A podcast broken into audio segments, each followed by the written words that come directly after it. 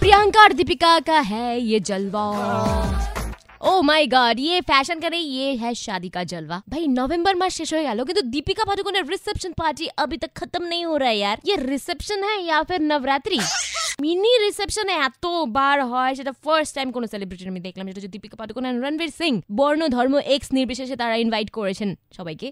মানে দীপিকা পাডুকোনের এক্স রণবীর সিং এর এক্স সবাইকে।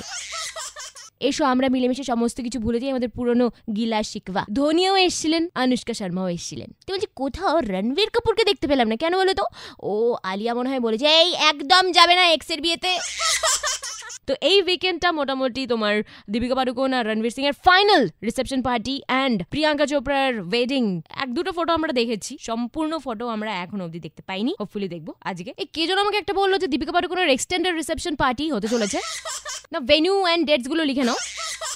কাজে আসতে পারে। Rajkot fourth December Gwalior six December Visakhapatnam eight December Kanpur ten December হতে চলেছে চলে এও আজকালকে সেলেবরা শুধুমাত্র মুভিতে কম্পিটিশন করে তা নয় তারা বিয়েতেও কম্পিটিশন করছে কে কার থেকে সব থেকে হাইফাই বিয়ে করতে পারবে কে কটা রিসেপশন থ্রো করবে चलिए अब शादी में भी कंपटीशन लगाते कौन कितना ज़्यादा हंस सकता है মানে এত হাসার কি হচ্ছে মানে প্রত্যেকটা বিয়েতে দেখছি যে আহ, বর আর বউ প্রচুর হাসছে what is the reason behind this हमको पता लगाना ही पड़ेगा तो हम दया को बोल के पता लगाता है तब तक तुम लोग ये गाना एंजॉय करो बस at training song on our three point five बजाते रहो